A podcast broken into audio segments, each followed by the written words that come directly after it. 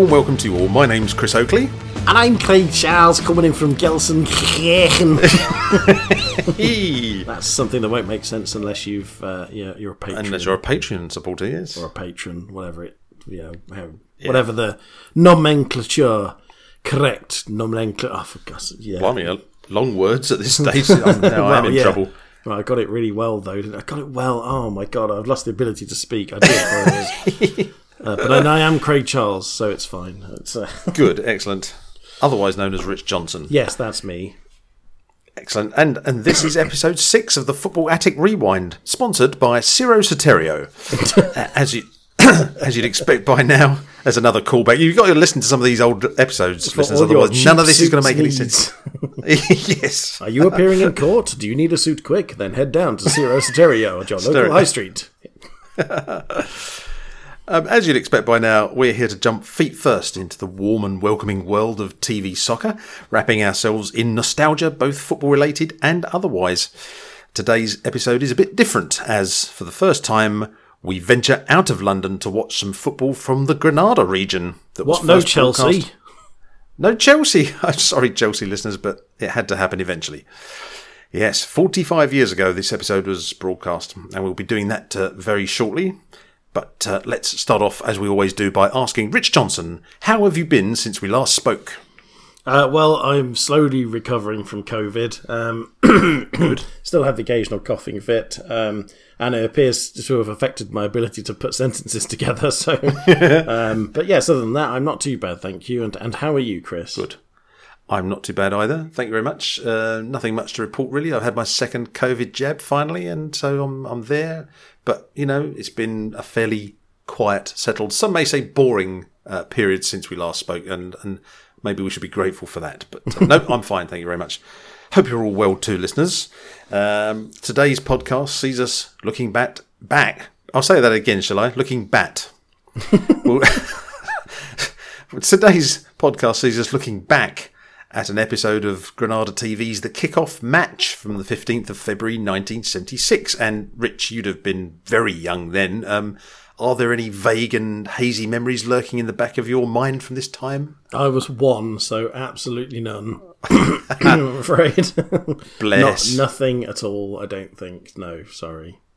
Wow, yeah. I, I mean, I'd have been like four and a half, I think, at this point. Um, and I can remember virtually nothing from my life at this point. I mean, like my earliest memories are from, I think, 77 when had the Silver Jubilee, you know, street parties and things. I remember something like that. And then I was about six at that point. But this is a year before that. So, I mean, I, I re- recall virtually nothing. I think I've worked out I'd have been about six months into being at school. I was at Thames View Infant School in Essex. And, uh, yeah, I can't remember much about that either. So, um, that's, we were both too young to know at this point. It's all your it's all your years of cocaine abuse, isn't it, Chris? That's wiped your Yes, memory. I- I've told you not to bring that up. My murky past.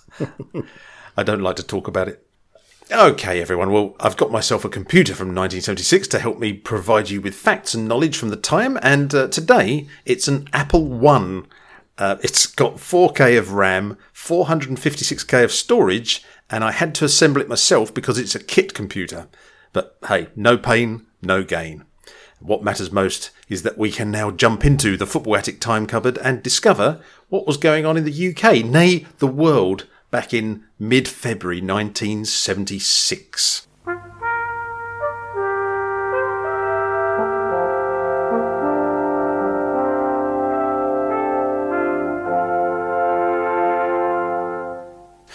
Well, the United Kingdom was currently enjoying its last couple of months with Harold Wilson as Prime Minister. He resigned one month after this episode and eventually made way for Jim Callaghan. Uh, on this very day, when this episode went out, the 12th Winter Olympic Games came to an end in Innsbruck, Austria.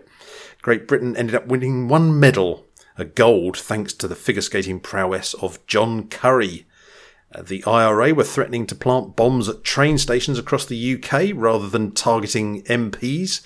After the death of hunger striker Frank Stagg, a £20 bomb had been defused at Oxford Circus tube station in London the previous day, and during the following month, other bombs would explode at West Ham, Cannon Street, and Wood Green tube stations. The Sunday Mirror were reporting on a new show that was soon to appear on British TV involving some, quotes, super puppets called. What would that be called, Rich? Um, don't know. The Muppet Show. Oh, the Muppet Show. Yeah, I was thinking of Spitting Image, but that's mid '80s, so no, it wasn't there. Indeed, indeed. Super puppets. Is that what they were Super called? puppets. Well, that's what they were. um, to quote uh, the Sunday Mirror, the incredibly lifelike collection of over 300 puppets includes Carmit, a king-sized frog. And, and I mean, like, straight. Let's unpack that for a sec. So, three things I got wrong there. First of all, incredibly lifelike. I was going to say what? Oh yeah, Gonzo. What did he represent then? What was Gonzo anyway? Gonzo, I think, was some kind of parrot, but like Parrot. a purple parrot, or Someone had snapped his beak. beak, up or something. He, kind Yeah. of up. He didn't have a beak, did he? He had a kind of weird, Yeah. sort of crazy nose. hook. um, second point, Carmit. I mean, hello. I like that. Kermit the Frog. And king size frog. Well, I suppose compared to a real frog, maybe, but oh god, come on, Sunday Mirror, sort it out. The, the only sort of measurement uh, relativity we have is how big a king size cigarette was relative to a normal cigarette, especially in the true. seventies. Good point. Well made.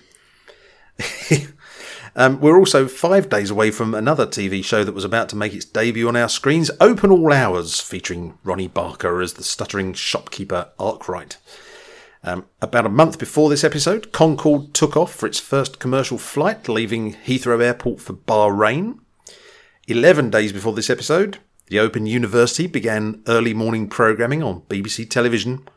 And in six weeks' time from this episode, filming would begin on a new movie called Star Wars. Hope is in sight, everyone. Hope is in sight. so, what was on the box on this day? Well, on BBC One, you could have seen Camberwick Green, Crufts, Olympic Grandstand with coverage of the 90 metre ski jump and a review of the best bits of the Olympics from the last couple of weeks, Holiday 76 with Cliff Michelmore, and That's Life. On BBC Two on this day, you could have seen The World About Us, the natural history series. MASH uh, was also there. And on ITV on this day, The World at War and Celebrity Square. So a fairly eclectic mix there. Rich, any of that sort of taking your interest? Well, I would have liked to have watched the uh, Winter Olympics because I'm a big fan of the Winter Olympics. Here's a question for you: When did ski jumping? When did they? When did the ramps switch from just being like a ramp of random snow to like two actual fixed tracks with like ceramic kind of coatings in it? That's taken the they danger have that? out of it, Is that hasn't right? it? Yeah, yeah. If you look at modern ski jumping, that's it's not just like a snowy ramp; it's two actual tracks that your skis fit into. Well, I've seen that. I didn't know it had sort of ceramic. I think it does. Yeah, I think it's like a sort of ceramic coating on the top. I don't think it's ice. I think it's ceramic, uh, or I might be wrong about that. I'm sure some of them grief. do. Oh, well, I mean, that's, They sort of like I mean, sprayed it with WD forty or something. Is that what it's Exactly. I mean, what's all that about? Health and safety gone mad. That is. What next? But, I mean, sort of safety things in Formula One. You know. Men with long hair. Oh dear. Yeah. So, um, and what else? Obviously, a bit of celebrity squares. You know, with old Lennie Bennett there, the ever-present Lennie Bennett. Uh, and I, I used to like Open All Hours um, when it was on. I'd never watched the remake they did, which was like with David Jason taking Still over. open all hours. Is that what it's called? Yeah, there you go. That's an original title. Um, uh, yeah, so I'm surprised that shop still exists, though. I mean, you think about it with, Yeah. with like local supermarkets taking over. I'm surprised it wasn't a Tesco Express or something. Although that was probably covered more in in Tripper's Day or um, Oh god, yeah, Slingers Day and Slinger's Day. Yeah, Bruce. Is back to Bruce, isn't it? Is- running supermarket quite badly. Do you know what? It's funny you should mention that because now is the time for our new feature. Everyone's talking about where's Brucey?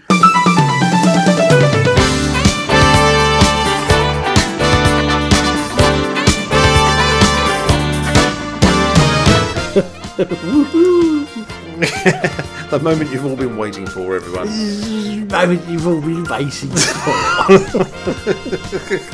No one cares about the football. It's all about the Bruce. dear. Yes, folks.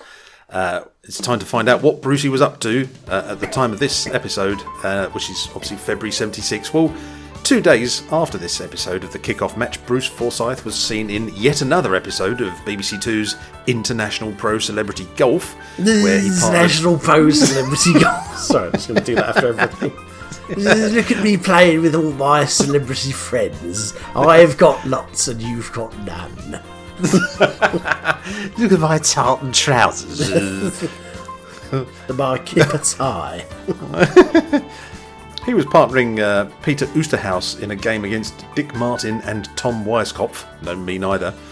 um, one week before this episode, Brucey was at a London disco to celebrate the 36th birthday of his old showbiz chum, Jimmy Tarbuck.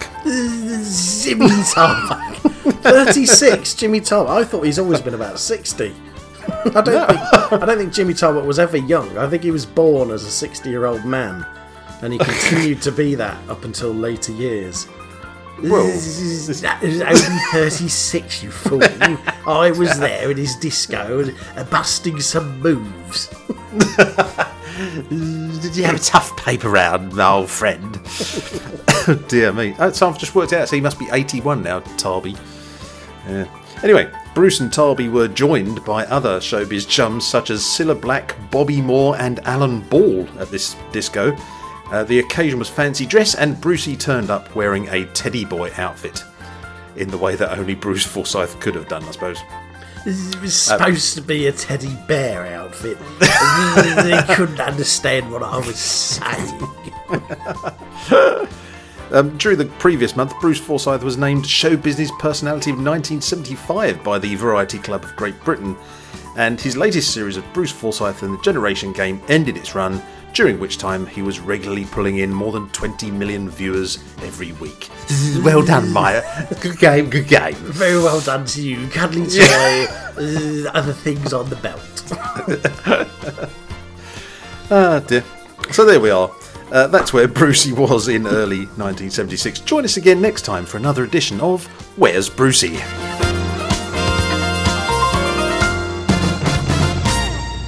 Nice to see you. See you nice. I don't know. I think he was dying at that point. Goblin Teasmade.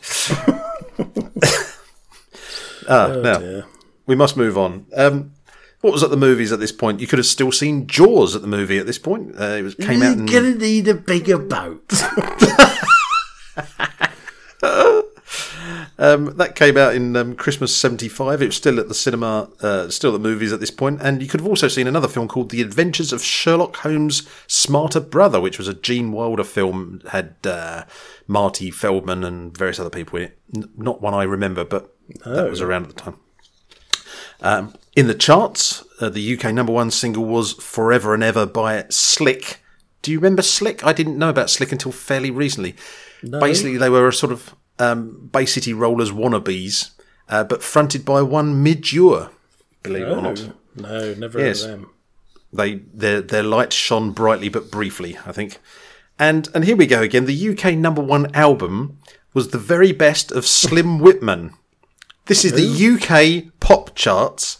The very best of Slim Whitman. Slim Whitman was a, a, country and western sort of singer, and um, Slim Whitman's 1955 hit "Rosemarie" spent 11 weeks at number one on the UK singles chart and held the Guinness World Record for the longest consecutive number of weeks at number one on the UK singles chart for 36 years until Bryan Adams broke it in uh, 1991. So, but I mean, why is it whenever we do these things and like you get look in the album chart, it's always like Perry Como at number one? It's like where are all the bloody oh, Tears for Fears and all that lot of, you know, But it's because we always look around sort of Christmas time, so they're always greatest Oh. hits albums, aren't they? Yeah, I suppose they're buying people buying records for their grannies and grandmas. I suppose. Exactly. Uh, the old K-Tel classics. Um, I was uh, watching Top of the Pops 1991 the other day.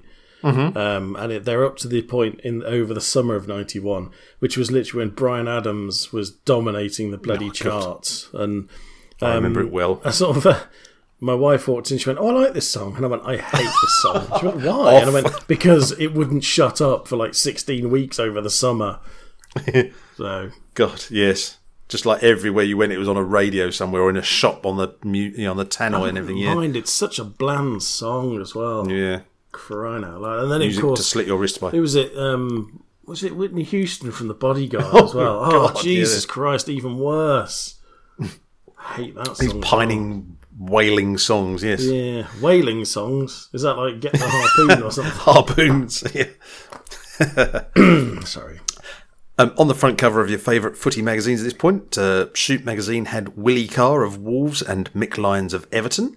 The big double page team picture inside featured Celtic. Uh, World Soccer magazine, February 76, featured a snapshot from the Switzerland versus Soviet Union game, which was a Euro 76 qualifier. Now, what was going on in football news around this time? Well, one national newspaper was predicting a mass exodus of Britain's top players to Europe in the next couple of years. Former Belgian international player Jean Paul Colonval was one of the middlemen who was scouting for talent on behalf of clubs like Anderlecht, Bayern Munich, and Ajax. And he'd drawn up a list of 25 top English players who would be targeted. Uh, the list includes names like Kevin Keegan, Malcolm McDonald, Frank Worthington, and Trevor Francis. The lure of earning higher wages while playing fewer games in a season for a top European club and paying far less tax was seen as an inevitable temptation for the best British talent. Though some administrators in the English game were a little concerned by continental teams waving their checkbooks and robbing us of our best players, the reality was that very few of the players on that list of 25 actually ended up playing in Europe. Kevin Keegan famously went to Hamburg and Trevor Francis played in Italy during the 80s. But if anything, British players were much more tempted by the prospect of playing in the NASL in America rather than playing in the Belgian First Division. Perhaps the language barrier was a deciding factor in that. I'm surprised I can manage American. Hey! Ah, dear. Apart from that, though, in England, the FA Cup had reached the fifth round, which we'll be seeing more of shortly, and in the First Division, five games were played on this weekend, one of which, it pains me to say, uh, resulted in Coventry beating West Ham 2 0. Way. Way And that, indeed. and that pretty much continued the fortunes of those two teams in exactly the same vein therein. Already out of the FA Cup by February. um, West Ham remained sixth after that result, while Coventry climbed to 14th. Sheffield United were already looking odds on for relegation, and Wolves and Burnley were also in the bottom three at this time. So there you go. That sets the scene nicely for the middle of February 1976. I think it's time now to settle down and watch the kick-off match. As ever, you'll find a link to the program we're watching wherever you downloaded this podcast, so make sure you check it out to add to your listening pleasure. Oh, and when you do, please note the video on YouTube says that this match is from April the 24th, 1976, but that's the date of a league match between Man United and Leicester. The correct date is the 15th of February 1976, and I suggest we head there right now.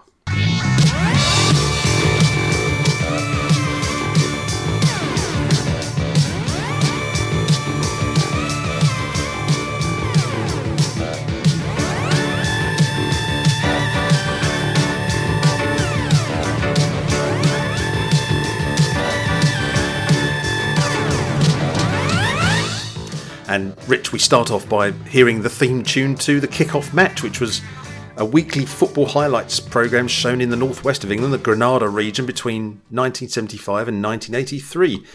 It was the successor to a show called Football. That's all you needed to call it back then. Um, that was introduced in 1968, and it was originally presented by uh, Barry Davies. Uh, Gerald Sinstadt took over the presenting duties in 1969 when Davies joined the BBC's Match of the Day programme, and the kick-off match became part of a trilogy of weekly football programmes on Granada. On Friday nights, there was a preview programme called Kick-Off, and there was also a football game show called the Kick-Off Quiz, but the kick-off match was the Sunday afternoon staple that showed a selection of football highlights involving teams in the north of England every week. Um, so, the theme tune, Rich, and also the name. I mean, the kick-off match. Does that uh, that sounds really clunky to me? I don't know about how you feeling. How you feel about that? It sounds very clunky. Oh, good. Not it just is me. very clunky. Um, well, I mean, the, I'm, I'll be honest, Chris. I'm scared. I'm really scared uh, because these opening titles are terrifying. Um, it's kind of some weird 70s, mid 70s synth, proper weird 70s synth. Everything's in slow motion. There's like, it's not just like some of it, all of it's in slow motion. And then the logo just sort of keeps fading in and out in the corner, like really slowly and ominously. It feels like some kind of like 1970s sort of Soviet era sort of transmission from the state police or something.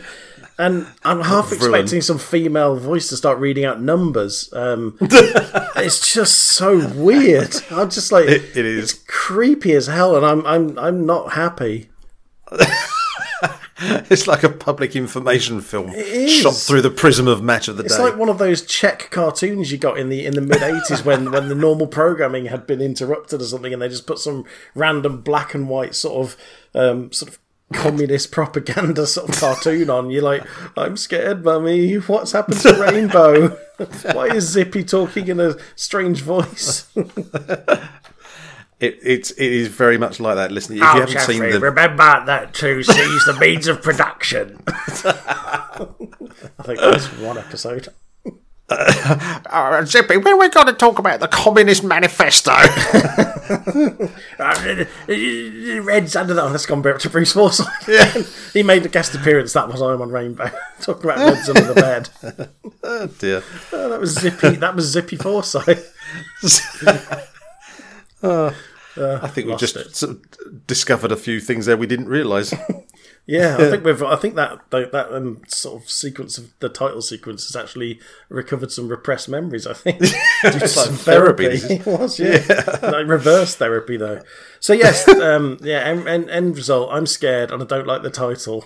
Bring on Gerald Sinstadt. Although when Gerald Sinstadt appears, he appears to be holding a phallus for a microphone, which is just making everything as well. worse. Indeed. And there's no studio. He's just standing in what appears to be the boiler room under Filbert's room. yeah. I've got here, first of all, the titles uh, A simple affair that basically consists of Liverpool Steve Heighway jinking his way past a number of hapless Derby County players in slow motion, on top of which is overlaid the programme's logo, a football, with the kick-off match displayed in the middle of it. For no apparent reason, the logo keeps appearing and disappearing as if someone's mucking about with some vertical Venetian blinds. Um, accompanying the titles is the show's theme tune, an instrumental version of Looking High by the York based pop group The Smoke. No, they never had any major hits, I have checked. I think someone was high. So, yes, smoking something when they performed that. Um, and we are then greeted by the sight of a man with greying, combed over hair, wearing thick rimmed glasses, a navy blue roll neck sweater, and a jacket whose bold grey check pattern could have distracted the pilots of any passing 747s flying over Manchester that day. Gerald Sinstadt. Every time you moved, the Formula One race ended. yes. Oh, dear. I'm, the, the thing that most surprised me with this is why hasn't Gerald Sinstadt got a beard? Because I always imagined he had. Well, he used to have a moustache, uh, but Oh, not at this point. But he, I don't know why, but in my head, I think he looks more like Richard Stilgoe. There's a Yeah. reference, kids. Um, Ask your parents. that's kind of what, like an older version of Richard Stilgoe is how I kind of thought he looked. So I'm very disappointed to find he looks more like a top of the pops presenter. Not half. Know, you always not half. All right. Um, yeah, he used to have a moustache, but clearly not at this point in time. So uh, yes, um, born in Folkestone, Kent, Sinstadt was conscripted in the Army Intelligence Corps as part of his national service when he left school. But as a 19-year-old, he was transcripted into the forces radio network, where he was asked to commentate on a match between an English and Scottish regiment. Further opportunities to provide radio commentary came along, and after ending his national service, he eventually got a job working for BBC Radio in Birmingham, where he replaced David Coleman, who went off to work for the Beeb in London. In the mid 60s, Sinstadt got his first TV job working for Anglia in the east of England, and from there his prominence as one of the most familiar commentary voices in Britain soon grew. A couple of years later, he replaced Barry Davies as Granada's main football commentator, and he was on, on hand to continue his run of describing the action from every World Cup between 1958 and 1982, except for the 1962 tournament. In the early 80s, he went freelance and became more of a reporter, lending his services to BBC programmes such as Football Focus and Match of the Day. During his long career, he, he also has commentated on events at the 1972 Olympics. He was the voice that was heard during the classic Liverpool v Saint Etienne European Cup quarter final in 1977. And it's said he was the man who suggested to the BBC that Luciano Pavarotti's rendition of Nessun Dorma should be used as the theme to the station's coverage of the 1990 World Cup. Fact! Pat on the back for me for unearthing that little gem in my research. I mean, sorry, looking up on the Apple One computer. Here we find him on screen speaking into a mic at what we presume is a football stadium of some description, although it could just as easily be the inside of a well lit shipping container. Sinstadt introduces the, fir- uh, the programme by telling us that we can look forward to the highlights from two matches. The first from Filbert Street, where Leicester City were playing Manchester United. Sinstadt tells us that it's such a good cup tie that many people have rated it as just about the best they've ever seen. Time will tell. As well as that, there's a few highlights from another fifth round FA Cup tie, Stoke City versus Sunderland, which apparently is being shown to appease viewers from the Tyne Tees region. Quite why they weren't watching the six goal thriller between Bolton and Newcastle, we don't know. So they're getting Granada's football programme, which confusingly starts with pictures from the ATV region where Leicester were playing Man United. and off we go, Rich, with the first game Leicester v Man United. Um, let's begin by discussing what caught your eye. Well, initially, um, I noticed that they were using the classic 32 panel black and white buckyball um, for for the match, but then they weren't. That was only for the warm up. I noticed. I think they were using a mitre um, yes. for the actual main match, which is a bit disappointing. Um, yeah. yeah. so that was a bit disappointing. The team lineup. Normally, I don't pay any attention to this, but I tried to. I, I made an effort. Um, and I think I recognised one Leicester player, which was Worthington, which was, was that Frank Worthington? Frank Worthington. Yes. it was, yeah. Uh, and then several from Manu, including Alex Stepney, Steve Coppell, Lou Macari, and Jimmy Hill. I think that was Gordon Hill, but no, it was definitely Jimmy. it was still playing. oh, that's that's Bruce. Uh, Jimmy. this is my mate Jimmy Hill still playing. Man United. There is. Have you ever seen that uh, publicity photo of them? Um, basically, they're facing each other, Bruce Forsyth and Jimmy Hill, and because they've both got big chins, they're sort of basically their chins are touching. They're sort of making a point of the fact they've both got big chins. I have to find that somewhere. That's a, that was one of those kind of publicity things that got ended up in the newspaper. Did they have their fists together like two boxers or something? Probably. But they didn't need it. They just had the chin. It was a chin off. Chin off. yes. Uh, yes, the the, the uh, lineups were shown in some very pleasing BBC esque captions showing the team lineups uh, vertically with the badge on the right although the names of the players aren't properly aligned to the left very well. Sorry, my OCD there, but it's it's true. That's the way things were done back then. Just slap the names on on a caption and have done with it. Um, yeah, various names there, some of which I uh, had written down the same as yours. Um, Rich uh, for Leicester, yes. Frank Worthington, journeyman striker, capped eight times for England. Uh, sadly, died early this year, March 2021.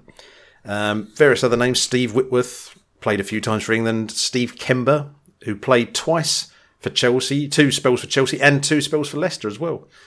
Um, Keith Weller, considered to be one of Leicester's greatest players, it says here. And for Man United, yeah, uh, Steve Coppell, sorry, Coppell, um, yes, as as we know, um, the mercurial winger for United and uh, and England. Lou Macari, Scottish international midfielder, who managed Swindon, West Ham, Stoke twice, and Celtic, amongst others.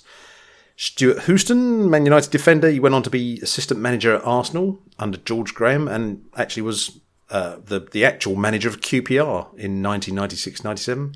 Was it Stuart and Houston that actually signed Bergkamp? I think it might have been actually because oh, no, he was Bruce Rioch. Well, he was the sort of under manager with him as well as um, as uh, George Graham as well. So it may. He, um, it's just one of those things where everyone thinks it was Wenger because Wenger came in sort of round about yeah. the same time, but it wasn't. It was it was the previous guy. Anyway, sorry, carry on. Well, when Bruce Rioch took over from George Graham, I think he kept on Stuart Houston in, in the uh, yeah. So he may well have been involved in that. Yes. Um, and Alex Stepney, Man United goalkeeper, uh, one cap for England in 1968.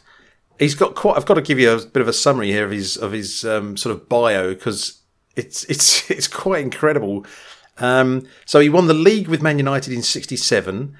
He won the European Cup in 1968. Um, he conceded a goal to Pat Jennings in the 67 Charity Shield match against Tottenham. Um, he was England's third choice keeper at the 1970 World Cup behind Gordon Banks and Peter Bonetti. He was relegated to, Division 2 with Man United in 1974. During that 1973-74 season, he scored two goals from penalties, and at Christmas 1973, he was United's joint leading scorer, which I just think is hilarious. Um, in 74-75, he dislocated his jaw while shouting orders out to his teammates. Um, he played in the 1976 FA Cup final, which United lost to Southampton, and the following year he played in the final again, which Man United won 2-1 over Liverpool. He played the last of his 546 games for United in April 78, after which time he went to the States to play in the NASL and he retired from football in 1980. That's quite a, a biography there. Um, the referee, did you spot the referee? I did. It was Elvis. Um, It looked a bit like Elvis. the old classic Jack Taylor, but yeah, looking like a Northern Club Elvis impersonator is the note that I made because he definitely Brilliant. did. Oh, Oh, yes. He really did. He had uh, yeah, his hair sort of slicked back with Brylcreem, and um, yeah, you can imagine him in like a, a flared jumpsuit, really. Um, Jack Taylor, OBE from Wolverhampton, uh, famously the referee for the 74 World Cup final, where he awarded a penalty to the Netherlands after just 53 seconds against West Germany, the first penalty ever awarded in a World Cup final. Uh, he also efficiently spotted that the corner flags hadn't been put in place prior to kick-off, and he refused to start the match until the matter was rectified. Good, good for you, Jack. You need standards in these things. Um, was it Jack Taylor? Was it? I'm trying to think. Was it Jack Taylor? No, it was a Welsh guy. Who was the Oh. Welsh guy that um, didn't allow Brazil's goal from the court from the corner? oh my god, uh, that's going to come. I, I cannot remember his name. I always get those two confused because they were on fantasy football together, like you know, kind of Yeah. the same sort of sort of, sort of Phoenix and the Flames thing. Name a Welsh surname. It's oh, it'll come back to me like Jones Jones. It wasn't Jones. It engine, wasn't Davis. as in Ivor the engine. Engine. Um, Sam, as in Fireman Sam. I can picture Clive him as Thomas. well. That's him, Clive Thomas. There you go. Clive Thomas. There we go, Clive Thomas. Clive There's Thomas. lovely. Yes. No, no, you can't have that goal. You took too long.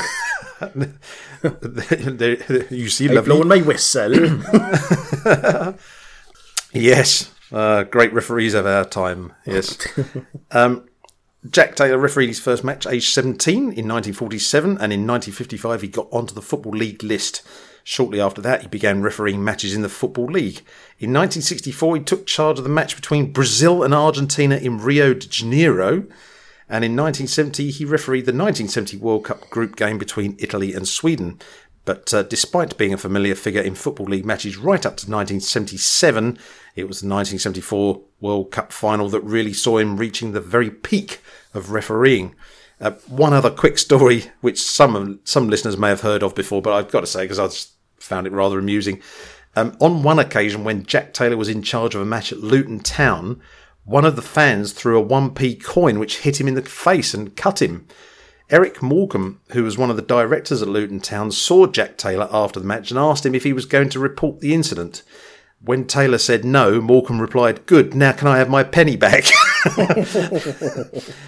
Apparently, Taylor found the whole thing rather amusing and often recounted the story in later years. Marvellous. Sadly, Jack Taylor died in 2012, aged 82, but he was undoubtedly one of the most respected referees in British, if not world, football. Um, the kits, Rich, in this match. What did you make of the kits being worn? well, my first impression of Leicester's was it looked a bit like a rugby shirt. Um, but Very then on much so, closer yes. inspection, it's actually really nice. It's a nice shirt. There's no manufacturer's logo on it, but there's a really nice sort of. I like the the, the, the neck and the collar arrangement. That looked quite nice. Man U's, yeah, typical mid 70s. Was it Admiral at this point? Um, It was Admiral. This was the first year of that Admiral kit that they wore. So this was the, the very moment when we were starting to see fancy Admiral kits coming in. Um, Yeah, yeah. and it was okay. You know, there was nothing amazing about it. It was weird seeing the logos in in yellow though. So Hmm. the badge and the admiral logo in yellow on the red shirt looked a bit strange. yeah, I noticed that. but You're quite right. Yes, Than that, nothing to write home about really. Other than I think Man U were wearing black socks, weren't they? As well as they were wearing shorts. black black socks from the away kit, and um, yeah, black socks as well. So a bit of an odd red black black combo that they were wearing there, and they'd wear that kit in red, white, black format until 1980. So yeah, Yikes. uh, Leicester were in the last season of wearing a fairly perfunctory kit, but quite nice with it, uh, consisting of blue shirt with white winged collar, white shorts, and socks. Um, uh, the following season, like Man United, they switched to Admiral, and that was the one with the white logo taping sort of in a ring running down from the shoulders under the arms and stuff, which people may remember. Um, and did you see Leicester's shirt numbers on the back? They were quite sort of blocky in a gridiron style. Uh, quite I modern didn't really notice that, to be honest. Yeah. Because we've talked about the, the sort of what you might call the Football League font, which seemed to be all around for years and years. But yeah, Leicester had a big sort of like a yeah like a gridiron style number on the back. Um, quite go ahead for 1976, really. um, now then, uh, the the stadium we'll go on to next. Uh, Filbert Street. What did you make as a as more of a stadium expert than me, Rich? Did you make any observations on the on the stadium? Um, not really. I mean, it's Filbert Street. obviously, got replaced by the Walker Stadium, or which is now the King Power Stadium. Um, eventually, I think early two thousands. Um, it's I, to be honest, it hadn't really changed that much from the seventies till the point it was demolished. Other than the main stand was replaced, but that's the stand they're filming from, so you wouldn't be able to see that anyway. Um, it still had these sort of weird, like boxes on stilts at one end um, behind the goal, I think, uh, which was a bit strange but quite unique as well. Yeah. Um, so yeah, it was it was a sort of typical sort of English ground really in the seventies. I thought when you said boxes, I thought you were going to mention the stand opposite where the camera's situated. There were these little enclosures where there were sort of either two or four people sitting, and it looked like people who were, to put it sort of politely, like slightly wealthier types. There were mm. sort of men in smart coats and women with their kind of you know fancy hats on and stuff, and and yeah, some of them were like little little private, almost like booths, really, where they were sort of sitting on their own, and and all of the sort of columns of seating had lots of sort of steps, sort of at regular intervals. It was kind of quite a distinct look. Yeah, I did notice that. and I wonder what Hmm. the hell that was because it literally looked like there were sort of two or four people per row, and then there was, like you say, then there was a row of steps. It was strange. Yeah. I don't know if it was the wealthy types were given their own little sort of private types. seating area. Yes. Any Leicester fans that used to go to Filbert Street, let us know what, Were what there that any was like. wealthy what that types in Leicester? Mister, possibly Mister, and Mister, Mister and Mrs. Gary Crisps, I guess. yes, that's right. Walker. Yeah, Willie Um, and Gary Lineker They're the only two in Leicester. and King Richard, who was still under the car park at this point. yeah, right, yeah. Not being Leicester, disturbed. wasn't it? I think it was, wasn't it? It wasn't Coventry, sure obviously. You'd have known about No, it wasn't Coventry. No, Yeah. we Okay. don't, we don't bury our kings under car parks in Coventry. Just, just our pre-war architecture. Well, hey, hey, bit of satire for you there. Um, the ball was a Mitre something max. I couldn't quite see. The footage is a little bit blurry, but um, it was a Mitre ball uh, for what it's worth, a fairly standard type of the time. Um, and well, inevitably, inevitably, we come on to the bit where we're talking about pitch side advertising boards, and quite a few to choose from on this one. What were the names that stood out for you, Rich? there's a lot. I tried to make note of every single one I could see. uh, the, my favourite though is, I mean, the biggest one's obviously Walker's Crisp because obviously that's you know where the factory was in Leicester, still is, I think. Uh, but it, it didn't just say Walker's Crisps; it said eat Walker's Crisps. so it was an instruction. It wasn't just look, be aware that these exist. It was eat them. All right. Not, none of your Smith's crisps around here. You splitter. Not, not make scale models of Big Ben with Walker's crisps. Yeah, like, Exactly, yeah. Eat, Eat them. them. You've got to eat them. Yeah, don't play around with them. Just stuff them in your gob and chew it. uh, we had uh, Alpen, um, the Alpen, breakfast yes. cereal for hippies. Um, I don't know what that was. Uh, I know what that is. What is it? Go on. Is it another I had to one? do some research. Well, I didn't have to, but I've got nothing else going I on in my life, so I, you know. um, apparently is a uh, company It's a that based transformer, I think. It was an Autobot. It does sound very much like that, yes. Um, based in Leicester, they basically made tights and stockings. I think they worked Oh. with sort of nylon and artificial, um, you know, fabrics and things. So uh, they, yeah, they, they they they made that kind of stuff. Hosiery, I think is the word I'm looking for. Hosiery. Hosiery, yes. Do carry on. Hosiery. Uh, yes, Vision Hire is an old classic. Uh, Harcock Simpson, um, multi broadcast. I, d- I don't know what it was. Just it just said multi broadcast. Um, Oh, that's um, one of these um, TV hire shops, like mm, oh, okay, okay, there you go. what's the one I'm trying to think of? Rumbelows and all that. Kind of Yes, um, and radio rentals. radio Uh, rentals. Yes. Weetabix, um, so world sports sites, which I think we've had before. Uh, we had a Moco or Amoco, whatever how we pronounce it. Petrol, But you couldn't see that to start with because someone had draped a coat all over it. Um, I love this one, Invicta's Mastermind. Yes. What Do you know what that is? No, I don't. Right. You must know surely the the classic. It's not a board game exactly, but it's a toy where you've basically got. How do I describe this? So you have two people sitting at the end of this long uh, of this piece of plastic. It's like an oblong shaped piece of plastic, and you had. A, like a series of four holes, and you had to Oh put yeah, pegs into them. Yeah, Mastermind. Yeah, the game basically. of Mastermind. Yeah. There you go, and you have to predict where the pegs are in your. Oh, is that all it opponent's- was? Yeah, and but the thing is, um, Invicta were based in Manchester, and Mastermind was the 1973 Game of the Year apparently. So this was three Oh. years on, so it's still fresh in everyone's memory. That's what it was, and it was made sort of not far away, essentially. Oh. There you go. Another of my favourites. Uh, that we always find these ones. These are really obscure ones. The Solid Fuel Advisory Service. I love that. Um, Yes. And then we had. Uh, go on. Oh, no, I was just going to say, I think they were the people that, if you didn't know where to get your coal for your fire, then they would tell you, you know, they would advise you accordingly. Go, oh, there's a shop. the coal yard. yeah, next call, Yeah. put it through. Yeah. Uh, we also had the usual classics of Ferguson and Esso, uh, Leicester Building Society, obviously. An- another great local one, Frank Bailey Metal Merchants, um, Rostov Vodka, um, Yes. Which Martin going, Hall apparently. Steel Tube. Oh, are they? Right, okay. Martin Hall Steel Tubes Limited. Um, and then quite a lot of so Clark's Renault, AA, BSS, Fiat, Ansell's, Thistle Hotels, Bostik, Rumbelows, Coral, uh, BMW, and then a couple of other ones. There was one that said Alpine something, and I couldn't see what the middle bit was. It said Alpine, and then some words in the middle, then Alpine again. Couldn't see what it was though. Um, I don't know if you caught that one. Not um, as opposed to Alpen, but uh, yeah, no, I think, this yeah. And yeah, I didn't write that down because I, for the same reason I couldn't tell what all of the name was, but it was Alpine something. Yeah, and then the other one, uh, before we head to the roof, the last one uh, in one of the corners was play striker, yes, which I'm very pleased to see that. football game. Yeah, the one where you push the heads down and it makes the leg kick. Oh, that one, yeah, yeah. Yes, And then That's onto the roof, because Yeah. of course you know sell as much space as possible. Uh, Co-op Superstore, yeah. British Relay, um, Mazda Ah, yeah, cars. cable TV, Oh, is that what that was? primitive Oh, cable. TV. Yes, that's right. Wow. Yeah. Uh, yeah, Mazda cars, Wilson, which I just imagine is Tom Hanks in a football. Um, a, a sign that just said "Build a good deal."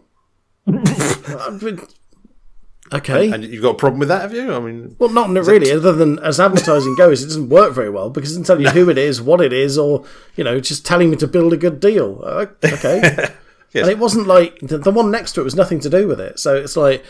I just, I didn't. and then signs by Etchells, which I liked, unless, you know, you had to build a good deal with signs by Etchells, I don't know. uh, Go Pontins, which I like because it's kind of like a, a bad, Hey, bad English sort of, you know, phrase.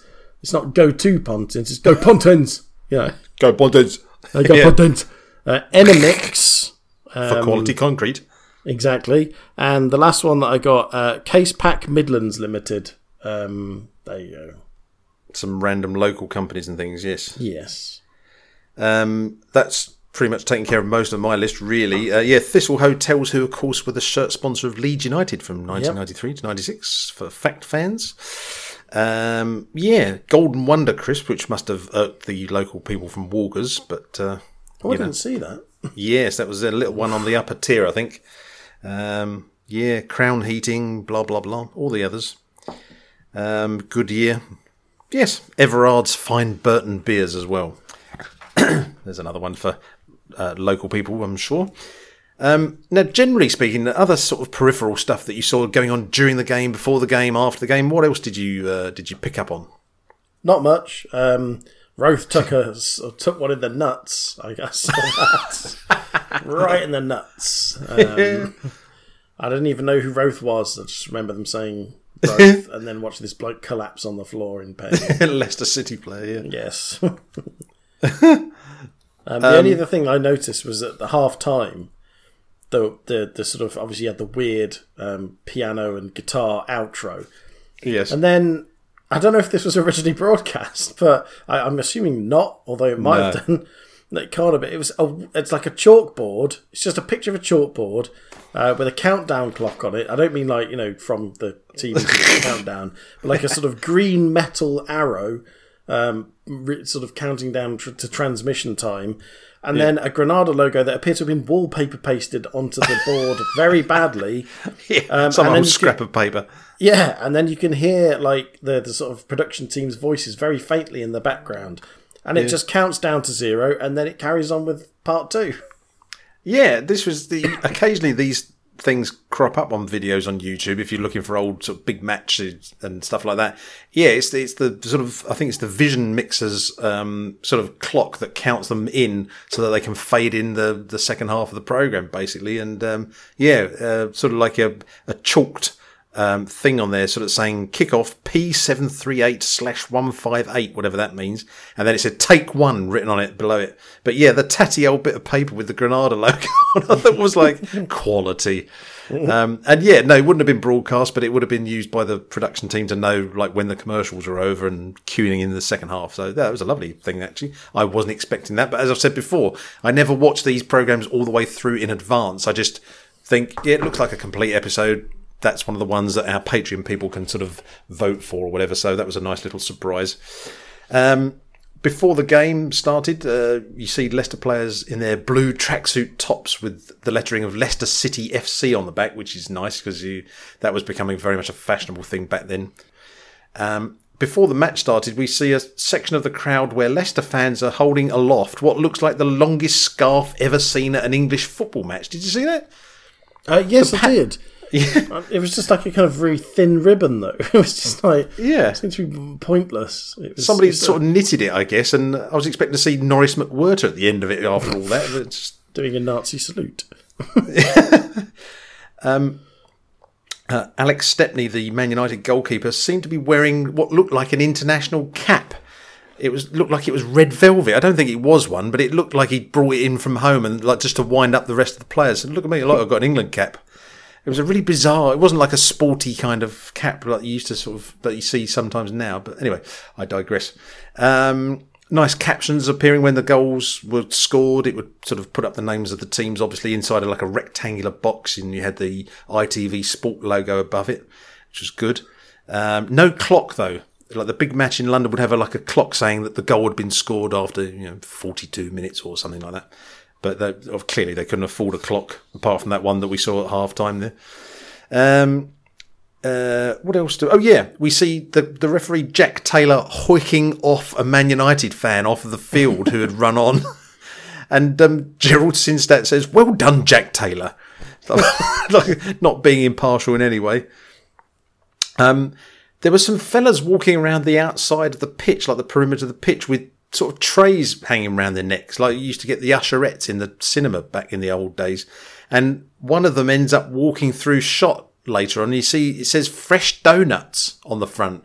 Was going around selling donuts to people in the crowd. Which have you ever been to a match where there was sort of donuts were a thing? Because I always thought it was pies and sausage rolls and hot dogs and things.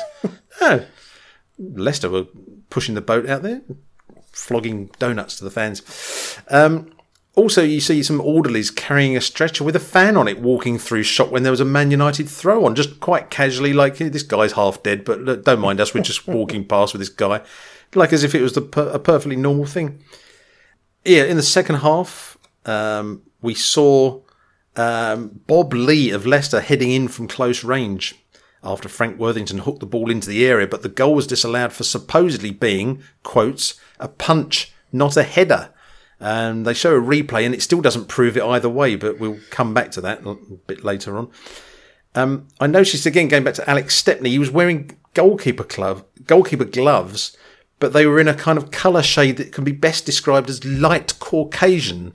Because at first I thought he was just wasn't wearing gloves, and then when you see he's actually wearing them, but they're like in a sort of white skin tone, but slightly lighter, as if he's anemic or something. I thought, what an odd colour for goalkeeper gloves. I was expecting green or something like that. Um, yeah, Keith Weller of Leicester at one point launched a long ball upfield that found no one except the back of the legs of a local constable standing watch at the side of the pitch, which got a big cheer from the fans. Um, you see in the old fashioned style some photographers sitting at both ends of the ground behind the goals, complete. They all had like hard plastic red holdalls. Like I don't know if they were Adidas or not. I couldn't tell, but they they were quite fashionable at the time. I think I had one like that when I first started going to school, like a really hard leather or hard plastic sort of holdall that weren't very good at stretching. Such was the the type at the time. Um, and at the end of the game, David McCreery had a shot that was so high that it went out of the ground. Someone on the touchline threw on another ball and it bounced into the empty Leicester net, which got a big cheer from the Man United fans. So that was quite a nice thing as well. And, and just generally, and at the end of the game, lots of young fans running onto the pitch, and all of them with voluminous flares on. Yeah, I- I made the note of some flared trousers invade the pitch. Oh my God, yes. I would have been quite young when the flares were sort of fading out, phasing out, but I did, unfortunately, I did catch the end of the flares period. I, I don't think there are too many photographs of me wearing flares at that point, thankfully. Um, so there we go. And so uh, a summary of the match for those who were interested. Uh, Coppell had a long dribble towards a Leicester goal before passing the ball to Lou Macari, who scored with a low shot from just inside the penalty area. Uh, Frank Worthington shot over the bar, and Bob Lee had a shot blocked from close range. While Forsyth, not that one, Rich, this was Alex Forsyth of Man United, shot uh, just wide at the other end. Uh, Frank Worthington was also clean through, but he shot straight at Alex Stepney. Chris Garland's shot hit the right hand post. It bounced across to Worthington, who tapped it in, but it was disallowed for offside. Uh, Worthington volleyed a shot wide, which got um, Gerald Sinstadt saying, "Oh, what a try!" Which is just a lovely bit of commentary. Um, Gerry Daly scored from close range to make it 2 0 to United after some desperate Leicester defending. And in the second half, Bob Lee headed the ball just wide shortly after his previous header was disallowed for being a punch. And he can be seen to utter the word fuck twice in frustration afterwards, which was um, good of them to show us that. Um, Frank Worthington curled in a free kick, which Bob Lee diverted into the goal. That pulled a goal back for Leicester, but uh, it finished 2 1. End to end stuff for the remainder of the game. But um, got to say, Rich, about this, uh, this is like Gerald Sinstadt said- earlier on, oh, you know, classic cup tie, one of the best. People were saying it's the best one they've ever seen. When you actually watch the game, basically it was like playground football because they were just they were just like charging from one end of the pitch to the other. No one seemed to be able to connect a pass to one of their teammates. Ball control was lousy. Did you sort of pick up on that? um, no, not really. I mean, it was just. I mean, it's the seventies. All football was rubbish in the seventies. Yeah. But see, the thing Controversial is, opinion, folks. Well, I just I always wave the flag for seventies football because I always think, well, you know, players have more time on the ball, and you know, it's not like nowadays where p- players get closed down within a second and a half of it getting the ball. But it has to be said that when you see a game like that, you think, my God, they just, there was no sort of principles, no thought. It was literally twenty-two men running around a, with a ball on the pitch, and it was it was actually kind of technically quite poor, and it pains me to say it, but that's the truth of the matter. Sorry, the, Gerald. the other that- thing I did notice really is that in both matches, in the last ten minutes, the players looked absolutely knackered. Like like the some of the crosses in the last sort of five minutes was just was so weak. And the players just looked exhausted. And I'm thinking, it was only 90 minutes, you know, it was a standard match. It's not like it had gone into like extra time or something. But the thing is, they were doing more running around because the passing was crap. Like they couldn't find one of their own teammates, couldn't hit a cow's backside with the proverbial stringed instrument. Anyway, after the match, Gerald Sinstadt talked about the game, which set a lot of nerves tingling apparently before turning to interview the Manchester United goalkeeper Alex Stepney. Stepney, at this point 33 years old but looking all of 54 by today's rules, is seen sporting bushy sideburns and a tidy moustache. He confirmed to Sinstadt that this had probably been one of the better matches of, of his career, although frankly it was no 1968 European Cup final. Speaking in his polite South London accent, he indicated his surprise that the referee had ruled an apparently certain goal for Leicester offside, before confirming that Bob Lee had indeed done a Maradona by punching in another disallowed goal with his hand. After dismissing United's chances of winning the double in 1976, the camera cuts back to Gerald Sinstadt, who looks for all the world like he's talking to an off camera brick wall, as for four seconds we hear his voice but can only see the back of his head. Did you see that?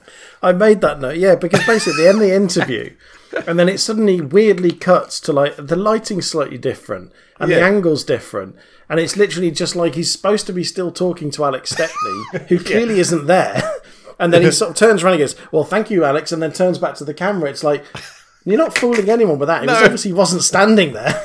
it's just really weird.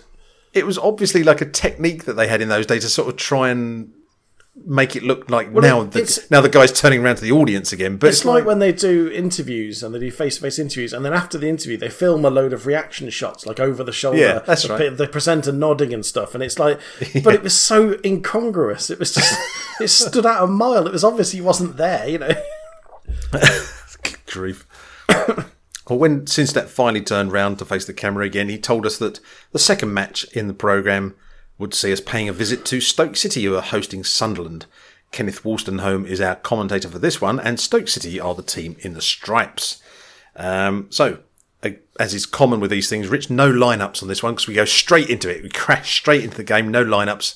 Just watch, you fool, watch. Yeah. Twenty minutes in as well, they joined the match at nil nil. Indeed, so. Um, They could have joined it at ninety minutes, to be honest. well, indeed. Yes. Did you did you see uh, or pick out any of the better known players at all? No, no. There were a few. the first player we see was Peter Shilton, who was aged Oh, sorry. here. Yes, I did actually. Because I actually wrote Shilton there. I think because he only he appeared for like half a second. Yeah, um, wearing a blue shirt with a red number on the back, which is about the least visible combination you can have if you want shirt numbers. Um, Jimmy Greenoff, who's in the last of his seven seasons at Stoke, brother of Brian, who was playing for Man United in the previous match. Um, Alan Hudson, also for Stoke, he was a classy midfielder, capped twice for England, had two spells at Stoke and Chelsea. During his second spell, he was sold from, from Stoke to Arsenal for 200,000 quid to help pay for the repairs needed after a severe storm caused damage to Stoke's Victoria Ground Stadium. Um, and um, on the Sunderland side, I picked out Brian Pop Robson because he played for West Ham a couple of times. He had two spells at West Ham and uh, three spells at Sunderland. Um, he was a bit of a yo-yoer between West Ham and Sunderland back in the day. Um, we know we have no idea who the referee is because we're not told. Probably not important. Uh, the kits for this one, Rich. Uh, looking very very old fashioned. Yeah. Um, Stoke wearing just what like seems to be a knitted shirt. Nice black collar on it though. That was a nice little Yes. touch. Um, and then Sunderland just appeared to be in all white, and they they just look very very dated, even Yes. by the mid '70s standards. Well, yeah. Um, I think Sunderland were wearing uh, the black shorts and red socks from the home kit, but wearing the white away shirt, which had SAFC sort of stitched on in a kind of monogram style, which was um, the thing that they had at the time. And yeah, nice, nice Stoke kit, striped shirt, black black winged collar, white shorts, uh, and red and black trim on the side of the shorts as well. Um, again, the ball was a mitre, but I couldn't see the specific model. You probably don't care anyway, so we'll move on. um, and the pitch side advertising boards on this one, Rich, some uh, uh, some familiar names yet again. Lots of familiar names. Yep. Yeah, so we had Yankee Bar again. We had Anton Berg Mersey Merseypan. That's the one you get off from Craig Charles, like Merseypan. Mercy pan. it's like brown in colour. Um, yeah, Anton Berg Marzipan again. Pingvin Lakrids again, our old Yes. classic. Uh, Vision Hire again, GTX, Wrangler, Esso, Duckham's, uh, a whole load of stuff. Britannia, obviously, because it's you know Stoke. Um, nothing particularly ex- um, exciting, other than sort of motorway for tyres, Century Oils, Associated Tyre Specialists, and one that I really struggle with to see properly, and it says Bates and Kane, your furnishers. Now, Ah, but in between the your Yes. and the furnishers, there's what appears to be an access logo. Yes. As in the credit card access. Correct. Yes, your access furnishes, I presume it means, as in, if you've got an access card and you probably haven't because it's 1976, you can use it in our store and buy some furnishings, I'm guessing. Yeah. random. I'm telling you what, you've made me feel such a fool because I never made the connection between the fact that Britannia Building Society, of course, Britannia, based in Stoke, and were Sh- Stoke's shirt sponsors for many years. And the name of the I- stadium. And the name of the stadium. Like, what an Yeah. idiot. What a div. what a silly man. yeah, indeed. Uh, yes, good old Pingvin Lakrids, or indeed Penguin uh, Licorice, as is the English translation, as we established before. Um, yes, Firestone tyres, Century Oils, Happy Go Pontin, Oliver Rick's Garages, which apparently was a local um, company, uh, car mechanics and stuff. I think based in Letchworth. Is that near Stoke? I think it is. Anyway, Probably. I think so. probably. Um, in terms of things that I spotted during the game, I've got absolutely nothing because we just crashed into the game. nothing much happened, and then it finished. We had about Yep. five minutes of this match, and there was I had nothing to report. No, no fans wearing sort of silly costumes or ten mile long scarves. No, nothing on that one. So sorry, everyone. But anyway, so basically, yes, it finished nil nil. Um, Greenhoff had a shot that was saved from close range, as was a shot from Dick Malone. Uh, Pop Robson hooked the ball over the bar, and uh, apparently Sunderland were absolutely delighted to get a draw at the end. The, uh, they they got their nil nil draw, fifth round of the cup, and they went on to win the replay two one three days later. So well done, Sunderland. Um, after the match, Gerald Sinstadt briefly closes the show by saying that he hopes we've enjoyed this thrill packed episode of the kick-off match. Yes, Gerald, but the Stoke game was rubbish. Um, and he leaves us with Man United's two goals from their win over Leicester. And, and, and that's it, basically, except the end credits. Did you see the slightly truncated end credits? Yeah, the credits were just almost as tricky as the intro, but in a yeah. weird way, they kind of almost looked a bit sort of. It was like kind of two tone blue, and then just sort of weird music again. And then the one Yeah. thing, the last thing I noticed was Gordon Burns was the producer, Indeed. Um, the same spot. Gordon Burns as. That was my that was my Krypton factor. That was the Krypton factor. Sounds like Starsky did, Nutch. did you not remember that? that was that was Not the art of specifically from the Krypton Factor. That was the Art of Noise um, Oh, version of the Krypton Factor right. theme tune. Is that what it was? The, the kind of like the what would you call it? The the interstitial. Um, Yes. yes, the sting. I mean, it, it probably didn't sound like that. I guarantee it didn't. I'm going to have to go and check now and see how similar you were with that Not brief very, rendition. I think. Yes, have Gordon Burns. Because because the Krypton Factor was a Granada program, so he must have been a young Gordon Burns who knew he was involved with football uh, shows and things. Yes, and that was essentially it. So um, on reflection, then, Rich, about the the program, um, we we've dealt with the playground style football that was not exactly flattering for seventies football. Um, we had Gerald Sinstadt and Kenneth Wolstenholme um, commentating. Um, because this was Wolstenholme sort of towards the end of his career on TV. Really, he'd done his '66 you know, World Cup with the BBC. Then he went on to Tyne Tees, I think it was. And um, what did you make of his commentary on that second game? It's very sort of old-fashioned, kind of clipped, kind of oh, marvelous, what a lovely pass, and all this sort of thing. Did what did you make of his commentary? Yeah, it does. It does kind of, I suppose, feel like it's getting a bit old, sort of fashioned by this point. And there was Yeah. one, there was at one point where he said something that sounded a bit like some, like they think it's all over. and I, it wasn't quite, but it was sounding very sort of phonetically similar. And I was just half expecting to go, "It, it is now," but he didn't. Probably, probably haunted by that bit of commentary. I think. Yeah, he's fed up with people asking him to say those words when they saw him in the Is it street. all over? Is it all over? Is it? Is it? Ken, yeah. Come on, Ken.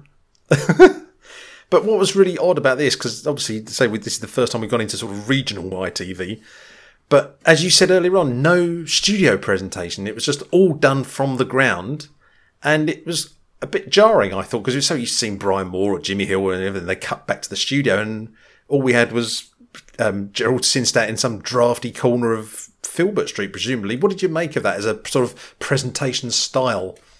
I think it's known as on the cheap. Uh, Gerald's budget Gerald's saving. sat in a boiler room and his cock microphone. Uh, dear. but it, it kind of it does sort of really sort of show that you don't need a studio though. It just No. kind of you know, I mean, uh, the amount they probably spent on that studio, knowing the BBC was probably about three, three and six or something. You know, not very much. Um, but yeah, didn't need it really. I mean, apart from the incredibly jarring bit when he finished interviewing Alex Stepney, it's it works perfectly well. You know, it's Yeah. But I suppose the thing is, you can't really. I don't know. Just, it was interesting for the time. It's probably very innovative for the time, um, and and probably a bit more. Although you look at coverage now, and it's still very studio based, but. Yeah. Well, you I mean, much you, that said, a lot of the Euros, um, I think they had the um, the team sort of sitting on a on a dais. There's a nice word, isn't it? Um, uh, outside in the actual ground. So, yeah, I don't know. It's, it's different, different, but not necessarily bad. I would say.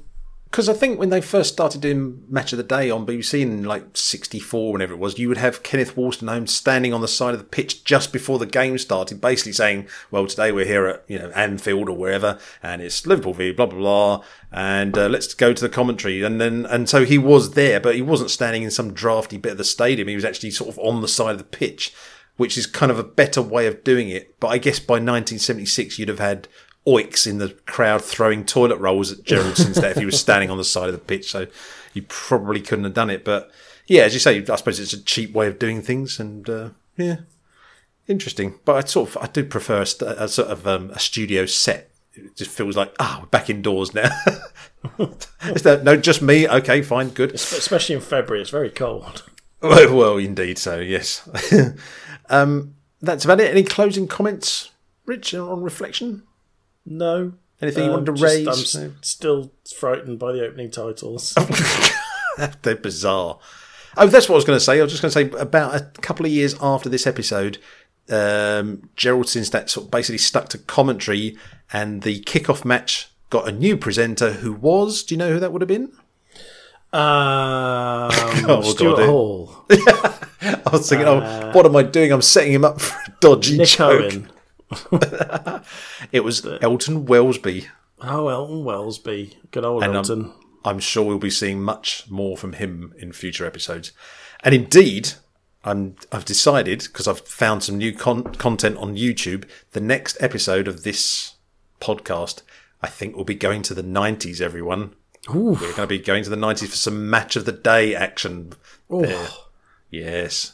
I'd forgotten. I was, there was me saying before, oh, you know, it's all live football after 1985. But of course, Well, yeah. there was a period when that was the case, but uh, you know, whenever what year that was, early nineties, Premier League match of the day got the coverage, and we're back to Saturday nights again. So I thought, well, we've got to we've got to go to the nineties. I think. Oh, what, what, what, what part of the 90s are we talking about? Well, it's, it's going to be up to the Patreon followers. They're going to get a choice Oh, of two years. I don't know which two years it's going to be, but they they will vote, and whichever one, whichever year gets the most votes will uh, will be the one we pick for next time. So, listeners, here's your reminder: if you'd like to support us on Patreon.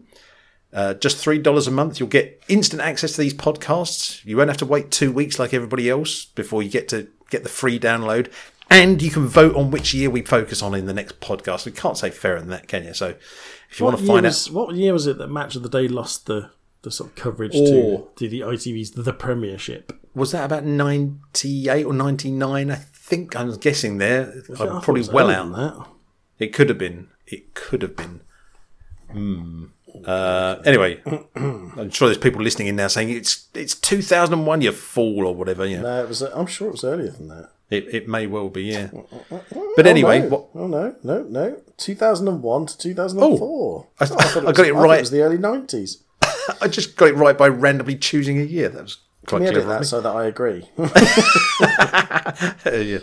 it was Um, shit anyway. So leave that with me. Um, but anyway, if you want to get along and uh, find out how you can support us and give us the much needed funds we need to sort of buy better recording equipment and research materials and stuff like that, uh, if you go along to patreon.com forward slash football attic and uh, we'd love your support if you can um, if you can provide it. Thank you very much. Otherwise, uh, if you want to just drop us a line and give us your thoughts on this episode, you can do that at twitter.com forward slash football attic or facebook.com forward slash football attic. And uh, we'd love to hear from you there uh, if there's any comments you want to make. But until next time, I think that's all we've got time for. Rich, thank you for your uh, for your sacrifices that you've made in uh, being with with being with me on this podcast. That's Ma- mainly being terrorized by 1970s Soviet propaganda. Thank you for giving up some of your sanity to watch that. the most disturbing sequences to a football program. My God. But good to talk to you again. and you, sir? Thank you. And um, listeners, thank you for listening. We will be joining you again very soon for another episode of the Football Attic Rewind. But until then, it's goodbye to you all. Goodbye. Goodbye. that was. That was Do do do do do. do.